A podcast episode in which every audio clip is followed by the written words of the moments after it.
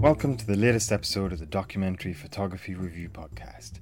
My name is Chris King, and in this episode, I speak to photographer Freya Najade. We talk about Freya's work with a particular focus on her Strawberries in Winter project, which explores modern farming practices that ensure seasonal produce is available in European markets all year round. We also talk about the value of portfolio reviews and competitions when starting out as a documentary photographer and doing so throughout your career in a strategic fashion. I personally have never paid for a portfolio review, but I have to say that Freya's words have convinced me that they are of real benefit, but definitely agree that there is a real need to choose carefully and strategically when deciding who you obtain a review from and to maximize the benefit gain for the money spent. We also discussed the need to build a network to promote and support your evolution as a photographer, both offline and online, and the benefits of doing so from gaining feedback to helping you make a crowdfunding campaign a success. Show notes, as always, can be found at documentaryphotoreview.com forward slash interviews and then navigate to the page for this podcast. And now, from an interview with Freya Najade. Enjoy.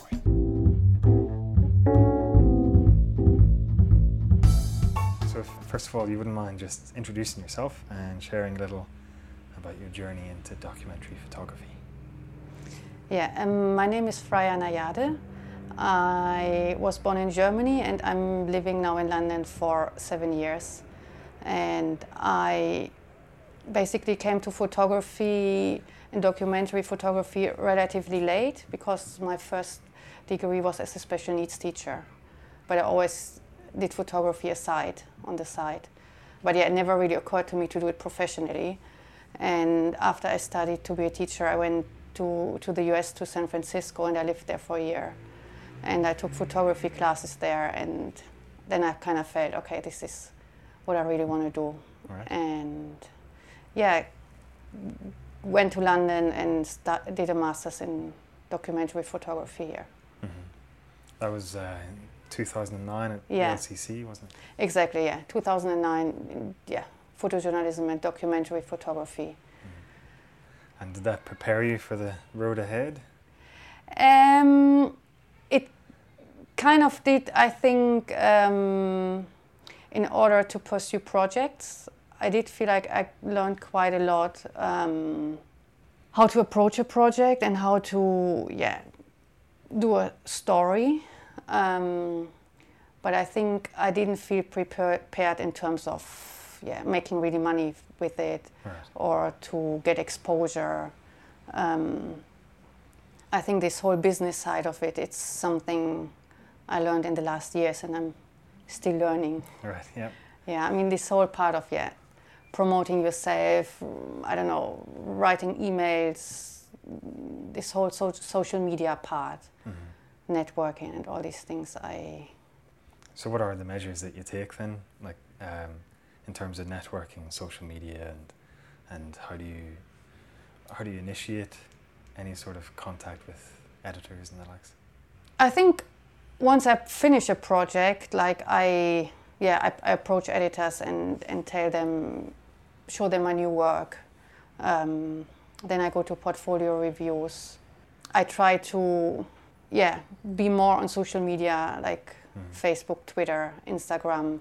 And I think this is something, Facebook I'm already on for a few years, but I think especially Twitter and Instagram is something I'm yeah, trying to do more. And I think in general, it's something I'm pushing myself a bit to. It's not not something which necessarily comes naturally to me. No. Uh, Um, but but I, but I do think it's quite important. Right. Yeah, I was just going to ask. So, do you think? What? Why do you think it's important? What benefit do you think there is for uh, us as photographers? I think for one is to be in contact with others to see what others are doing, what's going on. Um, but I think also, unfortunately, we, we live in a society and world by now that you kind of have to show that you are doing a lot. Mm-hmm. It is something I think one can find annoying, but I think if you don't do it, it's. I, I think you kind of have to do it in, in this time. Right. Right. There's an expectation there that you're going to be present in all these different platforms and I yeah, sharing your work on it. I have the feeling it is like that. Right. And so you, you mentioned that um, you get in touch with editors after you've got a body of work, after you've completed a project. Is there any time where you will pitch something to them um, and hope that they might commission that? Or is it purely something that you'll develop the idea, you'll go out there and you'll explore it in your own time and, and um, at your own expense, and then just hope that an editor somewhere will uh, pick it up and, and go with it?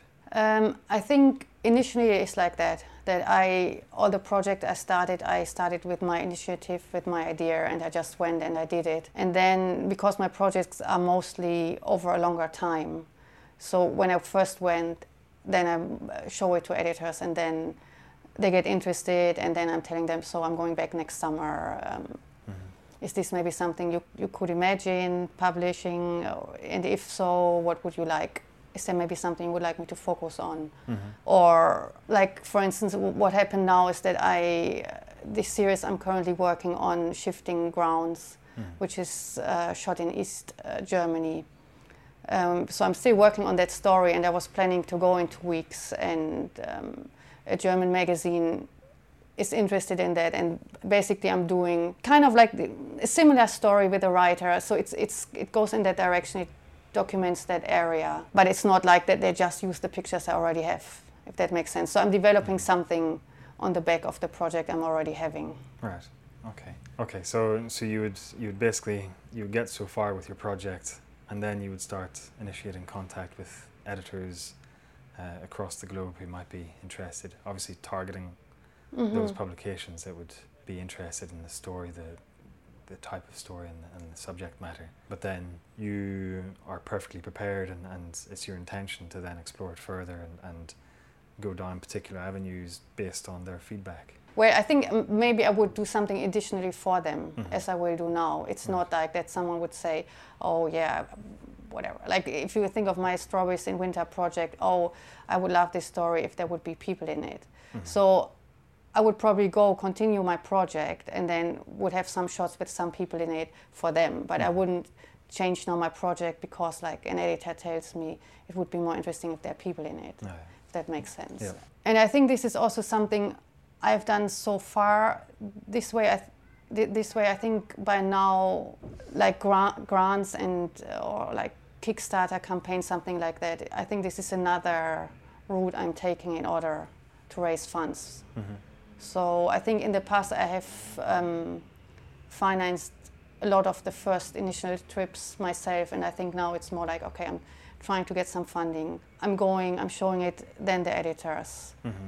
Um, but I think this idea um, that I have, a, I have an idea for a story, and someone would say, "Oh, that's a great idea. Yeah, we give you this money. Go." I think it's uh, mostly not happening, especially yeah, it's not happening anymore, and especially if you're not so established. I think now I'm building slowly up relationships, but I think after my masters that there was no way someone would would commission me. Mm-hmm. You know, you say it, it has been a real journey since uh, completing your masters in 2009 in terms of understanding how to generate business and how mm-hmm. to market yourself. So, what were your initial steps when you first left, and, and how have you kind of um, built up that your reputation and um, your network? I think it was. I think I mainly have really the same roots. Like basically, that when I left, I sent it to a lot of blogs just to get somehow exposure, mm-hmm. and then I sent it to entered a lot of competitions and. Uh, yeah, I went to portfolio reviews and, um, as I said, went to um, contacted editors. And then parallel, I try to generate an income with like anything photography related also. Mm-hmm. Doing weddings, things like that. But actually, after a while, after the first year, I did feel it was quite stressful. And I felt like after one year that I was hardly producing any work anymore. Mm-hmm. So I basically started part time teaching again because, I, as I said, I, I did my first uh, degree in special needs teaching. Mm-hmm. So, yeah, basically, I started then teaching two days per week again. Right. Um, which kind of like secured me some sort of income and then yeah opened my head again for, for photography and the photography world mm. S- And I think so far this um, combination had worked for me quite well. Now, actually, in the last year, I've been com- I've done quite a lot of commercially photography. So mm, I've done a lot of architecture photography lately, and other yeah commissions, and so that I feel yeah I might actually don't need need that anymore with this school. Right. Yeah. And just briefly uh, touching upon the whole um, portfolio reviews, you obviously feel there's benefit from them. What would you say is the benefit of um, paying all that money for a portfolio review? Is it always worth it, or have things changed?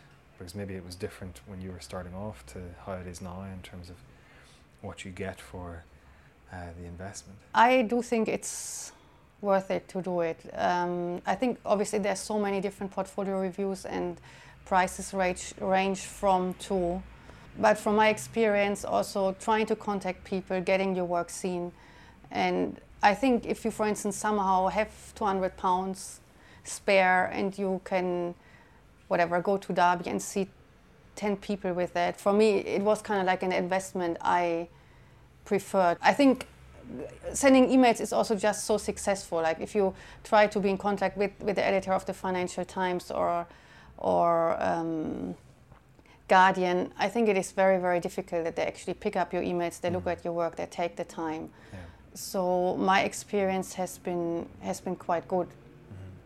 So some really focused feedback and Focus And- feedback, but also really networking, like to Right. to meet people, to exchange contacts. So you, you have their email address, and then if you if you if you send them their work, uh, the work, they will, yeah, respond to it, okay. um, or they might even publish it. So you think by going by going to those portfolio reviews, assuming that the person in front of you is an editor, then off the back of that face-to-face contact, they're more likely to firstly respond to any sort of communication, subsequent communication, but then also more likely to publish you. I think so. I mean, I think they're like, I don't say this is like for sure happening. No, of course and I think also I have a lot of experience of like people saying, "Oh, I love your work. That's amazing. Yeah, email me. Yeah, this is like the best work I've seen. This review." And then you email them, and, and you don't hear anything anymore. Yeah. So I mean, whatever. Still, you had good feedback, but of course, nevertheless, you feel afterwards a bit like. So I think by now I go there and I feel if six people tell me they love my work, um, probably like three people will email me back. You know, Mhm. and I don't think I don't think you have to go to these portfolio reviews all the time. But I think if you, for instance, go, I don't know, every two years once or like Mhm. maybe sometimes once a year depends how much really depending also how much new work you are having Yeah. i think if you have, have always the same project and you tour around with that it doesn't make so much sense but and also i think at some point you will reach a level that you probably have met quite a lot of people and and you don't really feel you need that anymore Mhm. but i think initially especially if you start out i do think it's it's quite a good thing and again i think one can be very critical about it and it is in a way said it is like that that, that you have to pay someone to look at your work and to have a conversation but i think if you're in this position that you want to have this conversation it i think it does make things easier Mhm. Okay. And based on your experience, which you've mentioned uh, Derby, hmm um, so the Format Festival, are there others that you would recommend? Would you recommend Format or? Um, and yeah, others? I, I think Format is, is, is first of all a very nice uh, photo festival. Mhm. And I think also living in the UK, it's just like um, economic, economically um, easier to Mhm. get there. Right. Yeah. Then there's of course Arles, which I think is also reasonably priced compared to others. Mhm. And um, also I think in Arles, because there's so many people and there's from, from that world, I think in general that's quite a good space, Mhm. place Right. to network with others. Yep. But I mean, yeah, I don't know. I, I don't say like go to all those portfolio reviews, which which there are, and I think one has to be very careful and very conscious about which ones you are pick, picking and how often you're going and Mm. what you get from them. But I think, yeah, I think if you start out and you go to one or two portfolio rev- reviews at the beginning of your career, I think that's could be a good investment. right, okay. And in terms of competitions, you say that you also submitted your work to lots of competitions. Do you think that is also of real benefit um, throughout your career to, to do that? The reason the reason why I ask is because I I have issue with the fact that there are a lot of really good competitions out there, but they are funded by not so pleasant organizations necessarily. So there's um, a recent environmental one that has the one with which is sponsored by uh, what's the name Monsanto. Syngenta. Yeah, yeah, that's like uh, I just guess already chicken skin. yeah, I mean this is like the biggest joke in the world, mm. and um, yeah, I found it quite shocking because I also got contacted by them. Mm-hmm. I don't know where they got this uh, my email address from, but they obviously somehow saw my work and they were like, yeah, we have this competition. And I mean, not totally personal. I, I probably many many people got it but mm. still i was kind of shocked that i thought like wow and i really couldn't believe it and then also seeing this uh, competition being promoted by so many professionals in yeah. the photography world um, yeah was very shocking for me mm. Yeah, well, that, so I haven't entered that one. no, I, I, didn't either, and, and because of that, uh, as soon as I find out more about them, and they are, you know, um, Monsanto is trying to buy them out, mm-hmm. so trying to merge with them. So yeah, I just I feel that if you've got strong principles and, and you're not not willing to compromise on them, then it uh, limits your potential in terms of actually getting your work into competitions because so many of them are uh, sponsored and, and, supported by companies that may have, well, dubious reputation. Thank you, thank you. Yes, that's it. that was the phrase I was I was seeking. So yeah, I think I think it means that it's it's become quite limited. Would you agree, or are there particular ones that you that you would always enter every year? I think it also becomes quite limited. Um, that I feel some of them are also just money making of the photographer. If you see certain entry entry fees, and if you see actually what you're getting out of the competition. Mm. So I think again the same with the portfolio review. I think you have to be very careful where you enter. Mm-hmm. Um, because I don't know if you pay like 60 pounds entry fees and then you have to ship your picture to to the US for you get it printed here you have to frame it. You, you ship it to the US and it's in, in some remote gallery somewhere where no one really sees it. So I think yeah you have to ask yourself does this, that make any sense? Mm. but there are also others as I say, where I feel they are quite money making ventures. Yeah, yeah. So, and I think I'm, yeah, I don't know, I think by now I'm looking really carefully, yeah, what do I get out of it? Like, who's the judge? How much is the entry fee? Is there an entry fee? Is there like an exhibition possibly involved? Who's financing this exhibition? Do I have to pay for that, or uh, is yeah. someone else sponsoring it? So I think there are a lot of, yeah, different factors, mm. and I'm much more careful. Yeah. Yeah, no, it's it's unfortunate that um, that that is the case, really.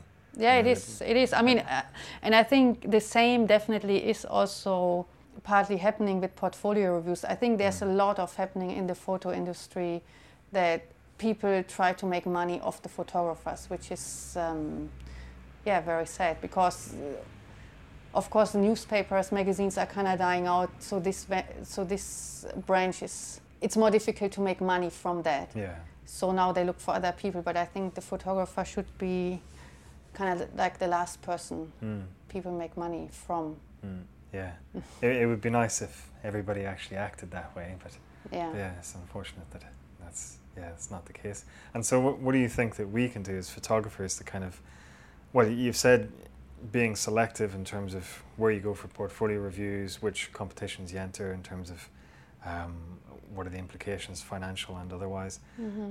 You've mentioned crowdfunding. Do you see that as as a real opportunity for photographers to bypass the the kind of the current setup and the current system and that, that dependency on these different outlets and then actually in a very democratic way getting the cash that they need to finance the exploration of a subject and to get it out there in, in whatever format?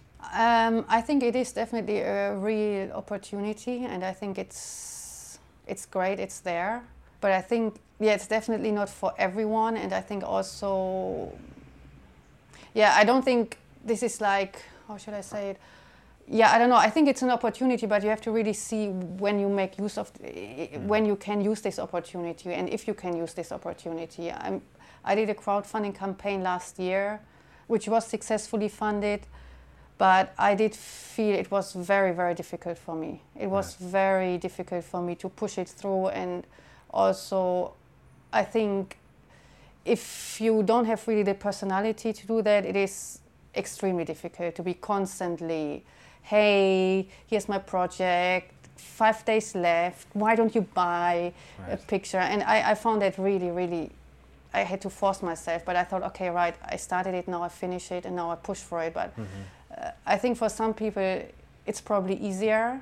And I think also there's nothing wrong with it. It's not really that you really ask people for money because it's, I mean, you give them something for it. So, but I think if you do it, it feels different. Yeah. I, I would have never thought I, it would feel like that, but it, it felt quite bad when I did it. Yeah, but.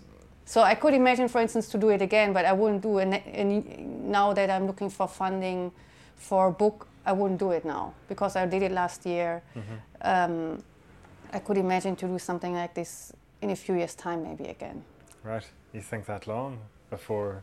I don't know. I just feel at the moment it doesn't feel right for me. Maybe already next year I feel different. But right. I, I, I, and I think also there's no rule. I think some people they fund a project and then they want to do a book and they yeah they just do it again one year later. I don't think mm. there's like there's a rule. No. no. And I think, but I think just for me it yeah it but would it, feel wrong to do it now. because you feel that you're imposing yourself on these people and that you're asking again exactly and i think yeah. it's probably not the reality but mm. yeah yeah i think if you do it yourself it, it, it's different than if someone else does it yeah and so how much was this for a book or that was for a project for the continuation of a project if mm-hmm. you're lucky you get old okay so it basically funded my trip to the us mm-hmm. and yeah continuing this project okay if you don't mind me asking, I, I didn't realize that you'd done a crowdfunding campaign. Uh-huh. So, how much did you manage to raise for that? Um, because it was my first one, mm-hmm. I had a very low bar. I started like with 1,500 pounds. Right. Yeah. And did you like go well beyond that in terms of um, reaching? It was like 1,580 or 1,600. Right. So it was not way beyond that. But okay. Yeah. But so, what lessons did you learn from the whole experience beyond the fact that it's a challenge? and uh, that it, you really have to kind of push and sell yourself uh, and the project. But what other lessons do you think you've taken away from it that you would utilize in the next crowdfunding campaign? I think it's very important that you have a social media network before, that you are really well connected on Twitter, mm-hmm. Facebook. I don't know how, how important Instagram is in that case, but I think, yeah, social media is very, very important if you do crowdfunding and I think it's also quite important to build up the crowdfunding campaign that probably already people know that project so they feel oh wow yeah great she's going again let's fund it um, i think also in general to fund a product like a book is also easier than to fund like the continuation of a project as a trip right. because I think more people are interested in having a final product product as a book opposed to I had prints. And I think also really just being aware how hard it is and how difficult it is. I have, I would have never thought it is so difficult. Mm-hmm. Um, so I think being aware of that, I would be also more prepared next time. And I mean, yeah, it's it sounds maybe silly, but it is. but when you when you say difficult, so beyond kind of that feeling that you're imposing uh, on other people and, and having to really kind of uh, sell yourself, what what other ways was it difficult? I think that's the only way, but I think because right. you have to constantly do it, right. basically for a whole month, yeah. So I think after a while you just feel it just you've had enough. Yeah. Right. Maybe if we if we talk a bit about your work and particular projects that you've been exploring or yeah have explored. So the one that I was aware of first of all was uh, strawberries in winter, mm-hmm. um, where you're documenting modern kind of agricultural practices and the production and supply of fruit and veg all year round. Um, so, what motivated you to explore that subject in particular? Before I started this project, I basically the project was triggered when I came across a picture um, of someone of a contemporary milking parlor, milking parlor for cows. All right. Okay. Okay. Um, okay. I yeah, I was really surprised and kind of shocked how high tech it looked. Yeah, so that picture kind of triggered me to look more into where our food is coming from, how it is produced. And that time I was looking for to start a new long-term project, and I felt that this is actually really interesting to find out more about it. Mm-hmm. And that I thought, okay, if I don't know so much about it, probably, and I'm interested in it, probably like a lot of other people also find it interesting. Mm-hmm. Um, plus, plus also that, yeah, I felt we are all somehow connected to this project because, yeah, we are most of us are consuming these products. And so, how did you how did you go about initiating it? Because you went to quite a few different locations and and uh, different farms producing a variety of different products. So, how did you go about initiating it? And Um, firstly, I tried to contact a lot of people by phone and email, and it was incredibly difficult because, yeah, why I want to come, and it, it was just very complicated. Like to have a photographer on site, and everyone thinks, oh my God, I just want to uh, expose them and want to make like a horror story about their farm. So mm-hmm. I felt it was much more successful. I mean, I found a few places definitely with this research, and I made some appointments and I met people. I photographed some farms like that, but I found it much more. It was much more successful just to go, to really go to areas where mm-hmm. I knew there would be a lot of farms, and Right. just show up and say, "Hey, hmm. I'm doing this project. Can I take pictures of of of your farm or your greenhouse or?" yeah, And people were generally very easy. They're like, "Yeah, sure, why not?" right. I suppose oh, that's a, a good example of how that human contact is makes all the difference, really. Yeah, and I've, I find this something I've learned really for all my projects that uh, I really always try to go somewhere and talk to people rather than to yeah have lengthy email discussions before. I, I find it much more time effective. Yeah. Well, I suppose because it's ultimately it's about building a relationship with the person, and uh, you can achieve so much more face to face than you can over emails and the likes, and which is a very impersonal form of communication ultimately. And I suppose it it's all too easy for the person to be very dismissive of the whole thing, and I And, think uh, so, I, and I think in yeah, as I say, I, I also felt the same. For instance, when I did the project about old people, I think there's so many. I think as, especially as a photographer, there's so many concerns people are having about letting you into their world. So if, if they see you and, and see that you actually seem like a nice person, mhm, that they're more open. Yeah, you know, you mentioned the fact that people have, or the, the farmers and, and the, the companies that you approached, that they had this fear that you were going to expose some negative element of their. Well, that was my interpretation. They, Yeah. they, they of course didn't say that, but I, but I thought like, why would why are they so complicated? So I thought they probably Hmm. think I want to do something bad. But you didn't, because uh, you know ultimately, the the work that you've produced is is quite neutral in that respect. You know, it's very matter of fact and very considered and, and static, and, and with very few people in there. So, did you go in with an agenda yourself, or was it purely just curiosity and I, I just really want to observe and, and document, and, and I have no desire to communicate any particular story, positive or negative. I just want to observe. Is is that was that your approach, or did you have a particular I think agenda? I think my approach was really very much driven by yeah by my curiosity, and I didn't have I didn't have an agenda. Um, I think in in the course of the project, I consciously made this decision though that I thought okay I want to present it very neutral, and I would like that people rather make up their own mind. Mhm. yeah, I didn't feel like really I wanted to teach people this or that. So I think it was was a very conscious deci- decision. Plus, because I felt the more I learned, the more I felt how complex this whole topic is, Mm. and so by really combining the pictures, like uh, by having like very neutral pictures, which I try to make beautiful. I, so I try to take beautiful pictures, um, but very neutral, and then to combine them with a very um, informative and almost scientific caption about like the space and what is done there. Yeah, I really felt like I want to leave the, the viewer with, with this information they read and with that picture, and then So presenting the facts really, and not really yes, yeah, not trying to communicate anything but the facts. No kind of subjective element to it, which you know I think I think you've been very effective in, in achieving that.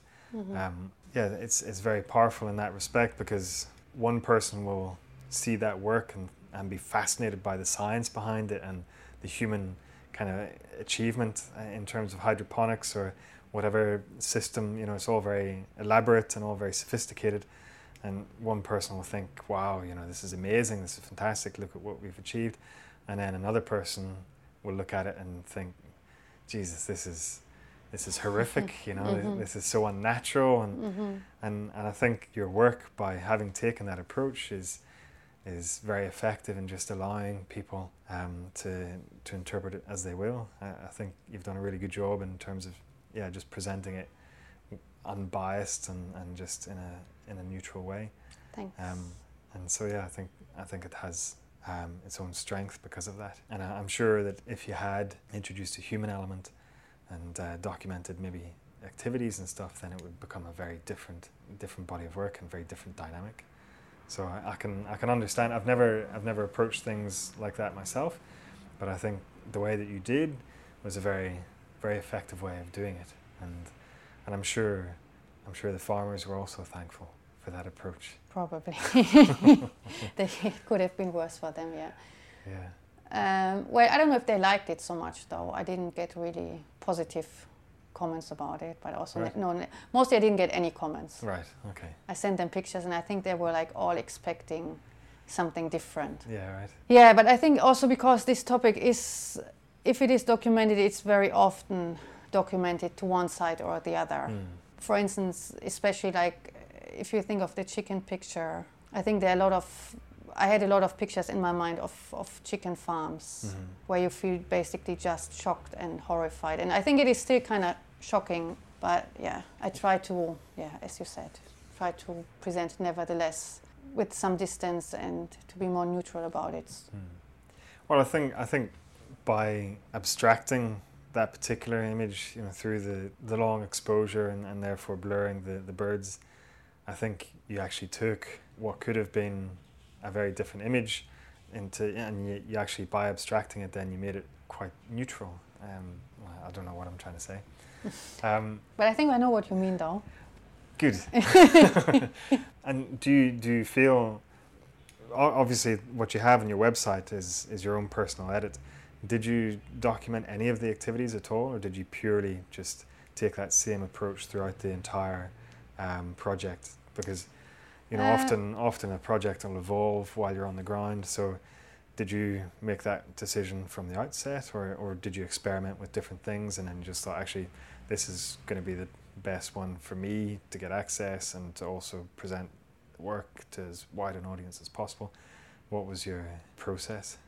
Yeah, it was, as you say, I definitely experimented at the beginning, and yeah, it wasn't clear for me at all that I would approach this this subject like this. I took a lot of pictures, like from different angles, and had close-ups and people and portraits even. Um, but I think then it did evolve relatively quickly in this direction that I thought after I visited two places that I felt okay, that's something something definitely I want to focus on. Um, but nevertheless, I still was experimenting with other things on the side. I, I always made sure I do one straight landscape shot, but I nevertheless continue to do yeah some portraits here and some yeah close-ups there. But eventually, it yeah it, it felt for me as the strongest edit just to have those landscape pictures and edit all the others out. Mm-hmm. Right. And so, do you do you ever show those other elements as as you know either in a different edit or separately? Just that's it. There. Um, I've never done it. I don't know. It. I could consider it. I, I really somehow this is not my edit, Right. Okay. and I mean also because other people don't know the other pictures, so no one asked for the others. right. I maybe it, it could be time to re- revisit them and to Mm. think of a new edit. Yeah, it's, it just seems a, a shame. Well, it's always a shame, isn't it? Really, that we take so many images and, and so many of them just sit on the computer and never get seen. Yeah, it is Um, definitely like that. Yeah. And especially when when you know you document, you explore your projects over a period of like two, three, or more years. So you must have a massive body of work, and there must be so many different potential edits within that. Yeah. Yeah, it's a shame. that it's a shame. I think it's so, so difficult to make an edit. So once you have an edit, Yeah, right. one Yeah. is just so happy that you. Yeah, I'm just so happy I have an edit, mm-hmm. and then I mostly move on to a new project, and then, yeah. But I did have this with the, with another project, um, Hydro Park. I shot finished two years ago, and this was just published last week in, in, in the Calvert Journal. And for that, I actually looked at older pictures again. I was like, wow, I Mhm. don't know why I never show these pictures. And they showed a very new edit, and Yeah, right. which was kind of refreshing. hmm And and your editing process is that something that you just do yourself individually in isolation, or how do you go about editing, uh, creating an edit for your projects? Ideally, I would have like some friends or people I, I, I trust who are also photographers mostly um, who help me. Mostly, I do like an edit myself with like, I don't know, 50 images, maybe even sometimes 100, and then I would ask for feedback from others. And And I, after my masters, I had particularly a very good support group, but by now, like a lot of people are moving away, so it's kind of like shrinking. all right. So there's still quite a few folk in London, but they've Yeah, there's still probably like six people left, but I've heard that a lot actually, and I'm sure it's not limited to LCC, but you know, one of the key benefits of doing um, a master's is the bond that you develop with your fellow students, and, and that usually kind of sus- is sustained after the mm-hmm. uh, after you've graduated and, and helps you through those initial years and obviously hopefully beyond. But um, it's obviously been of, of benefit to you too. Then definitely. Yeah. I think, yeah, as you say, I think this was one of the biggest advantages of doing a master to, yeah, have this support group and to learn so much from others in my group. And are they have they all succeeded, or have some of them kind of turned their back on photography and, and gone elsewhere? I think, I mean, succeeding is also a very Well, big word. Yeah. I think most of us do something else on the side to also generate some money. Or maybe it's not true, actually. I mean, definitely most of us do something else than documentary photography to make some money. Mhm. Whatever, doing weddings or film, or I think, and, and a lot of people also have stopped doing it at all Right. or a few. I don't know. I don't really have no numbers in my head, but I mean, it is definitely. It feels like that people, less people pursue their own projects and do their own work. Mhm. I think that's definitely a reality. Right. And so moving forward, you know, what are you doing to kind of explore other methods of visual storytelling, or are you purely just going to focus on stills? Are you are you exploring the moving image and multimedia? I started a little bit, and I really would like to do it more, but I yeah I haven't. I didn't really have the time and chance. I think it's quite difficult to focus on photography and to do film. Hmm. when I, for instance, went to, to the US to continue my project about the old people, I also thought like I'm doing some film. But it's if you are alone, it's it's very very difficult, especially if you're in a situation of like you have like a certain amount of time, Hmm. And I think it can get very messy. So uh, probably the best would be like for me to experiment with here, doing something like a project on the side. Mhm. Anyways, I'm very open to it, and I would like to experiment more with film. Yeah. But I didn't get really the I didn't I haven't made the space for it. Right. Yeah. There, you were mentioning, you know, the possibility uh, to allow you to do that. It would be good to do like a, a project here on, on your doorstep. Whereas a lot of a lot of the projects, uh, and obviously, you know, if there's going to be a, a steep learning curve, then you want short projects that, that you can just explore a diversity of different things and and um, learn as you go along. Do you ever explore short-term projects, Because all, all, of, all the projects that you have done have been over a series of years. So, do you do any smaller ones just out of curiosity or out of desire to explore different things, different subjects, or different techniques? No, I haven't. I haven't done it. I yeah, I think most projects then turn out to be long-term project that I have an idea and I think, oh, that's great, and I'm just doing it, whatever, for two weeks, and then I think, ah, it's not really finished. I want to revisit it. So. And three years later. Exactly, three years later, I'm still working on it. Yeah, I think I prefer long-term projects. Beyond the moving image and the likes and, and multimedia, what are you currently doing to refine your storytelling abilities and your photographic practice? I don't know if it's so much that I develop my storytelling skills, but I mean, I'm continue working on two projects, mm-hmm. so hopefully my storytelling skills will evolve doing that. One is uh, the project I mentioned before, uh, which currently has the working title Shifting Grounds, which takes place in East Germany. Um, which, yeah, so I will go this summer there again to continue it, and next year it will be probably be published as a book um, and can you maybe share a bit about that story and what, what it's about? And sure. Like basically in East Germany, uh, there's a region called Lusatia, and it's a um, mining region since 150 years. There have to there, there were like a lot of forests and heath, and over the last 150 years, yeah, obviously a lot of these forests and heath made space for the mines, and also a lot of villages had to be removed. Mm-hmm. And after the unification of Germany, a lot of mines had to close, and so now was, or like 15 years ago, probably there was the thought like, okay, what are we doing with this area?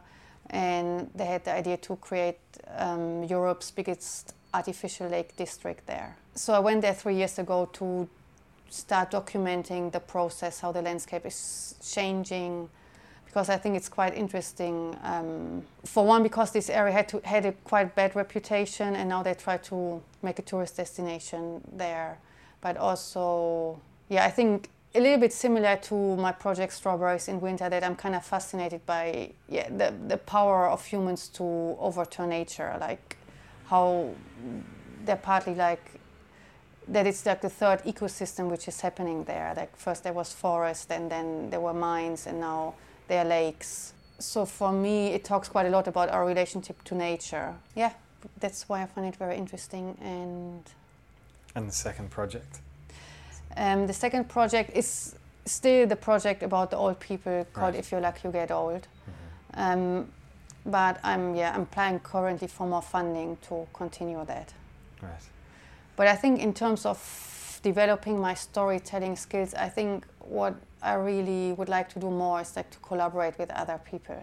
Okay. I think this is for me something I I'm quite keen on. That I do feel my limitations as a photographer, and I think it's quite enriching for a project if you have a writer you can work with or a filmmaker you can work with, mm-hmm. and yeah, and I think like that the story probably can just become better. And so, have you tried to initiate uh, collaboration with others? A little bit in that sense that, um, as I mentioned, that the project Shifting Grounds will be published next year. Mm-hmm. Um, so yeah, I'm currently working with with writers to collaborating with writers and also just with the designer to do the book. Yeah, so that's basically in this project. But ideally, I would like with my old people project, I would already have during the process somebody else involved. Right. And how how did you go about finding the writers for uh, the Shifting Grounds project? I just contacted some people. I um, yeah, people who I like who write about photography. Mm-hmm. Um, or my idea is basically that I have someone who writes about photography, um, and then someone who's from that area who writes about that area. Okay. And possibly a short story, but it's all quite early days, so I don't really want to yeah, give too much information. No, fair enough. You mentioned that uh, you're seeking additional funding for the project um, with the old people. Yes. Yeah. How how are you going about that, and what kind of funding are you seeking? How's it going? It's going okay, but not so good because I have at the moment so little time to really pursue it very much. Well, I think I'm focusing very much on organizations which are much more um, focused on age or like social organizations. I find it quite difficult to get funding from photography organizations. Mm-hmm. Um, or also I want to apply for Arts Council funding. This is something, yes, they want to do. But I think there are a lot of funds out there for photography, and then there, there's like they give away two thousand pounds, and I don't know, one hundred people or two hundred people are applying for that, mm. and I think the chances are quite low. So I think to find someone who is interested in social issues or in age mm-hmm. will be a much better route. Do you know that for a fact? Have you, have you succeeded in finding an organization that uh, will actually kind of work with you to seek funding? Is that the intention? You know, rather than them giving you a pot of money and, and them putting their stamp on it, their logo and, and whatever. Is that approach the one they're they're taking, or are you kind of coming together and saying, right, um, we as an organization can access that pool of money um, so let's you and us work together in trying to get that for this project. What is um, it hasn't gotten taken? so far, but I think I, I, I, think I do want to have quite a lot of control of, of how the project turns out. I mm-hmm. mean, I mm-hmm. I think it goes a bit together with what I said at the beginning. I could imagine to maybe develop something parallel for them. Mm-hmm. Right. With them, but I think nevertheless, I do have quite in my mind what I would like to achieve or how the project should continue. And okay. yeah, I wouldn't like so much an organization telling me how, how the outcome should be. Right, yeah. And in terms of uh, Arts Council funding, have you ever tried um, to get funding from them in the past? No. I haven't, but I, I do have um, a friend, photography colleague, who has been very quite successful recently, and okay. that kind of motivated me to yeah. also do it. And now, when everybody hears this, they'll all go to the Arts Council website. And the chances are very low. so, um, just to, to, wrap up, where can people find uh, out about you and your work? And how can they connect with you? Um, on my website, which is freyanajade.com. Okay, would you care to spell that for folk, just in case? um, it's F R E Y A N A J A D E dot com. Great, thank you. And where else can folk get in touch or? or I mean, of course, work? like my Facebook page, mm. um, Twitter, Instagram. I'm everywhere. So. And what are your handles for Twitter and Instagram? It's always Freya Najade. I can't really remember. I think it's mm, might be Freya, Freya dot Najade. To be honest, I'm not so sure about it. But I think if you type in in Facebook Freya Najade or yep. in Twitter, okay. I will come up. Okay, great. Well, thank you very much for your time. Thank you very much. Thanks for listening to the Documentary Photography Review Podcast. Hope you enjoyed it and managed to glean some useful advice and inspiration from it. Once again, to find out more about Freya's work, go to freyanajade.com. That's F R E Y A N A jade.com. And show notes for this episode can be found at documentaryphotoreview.com forward slash interviews, and then navigate to the page for this podcast. As always, if you'd like to have your work showcased on the website, then get in touch with me at chris at documentaryphotoreview.com or submit your work directly via the site. If you have any feedback or suggestions for the podcast, then again, get in touch via email. I would love to hear from you. Thanks again for listening, and please be sure to share this interview with fellow photographers and visual storytellers. And be sure to subscribe via iTunes, Stitcher, or follow me on SoundCloud. Till next time, take care.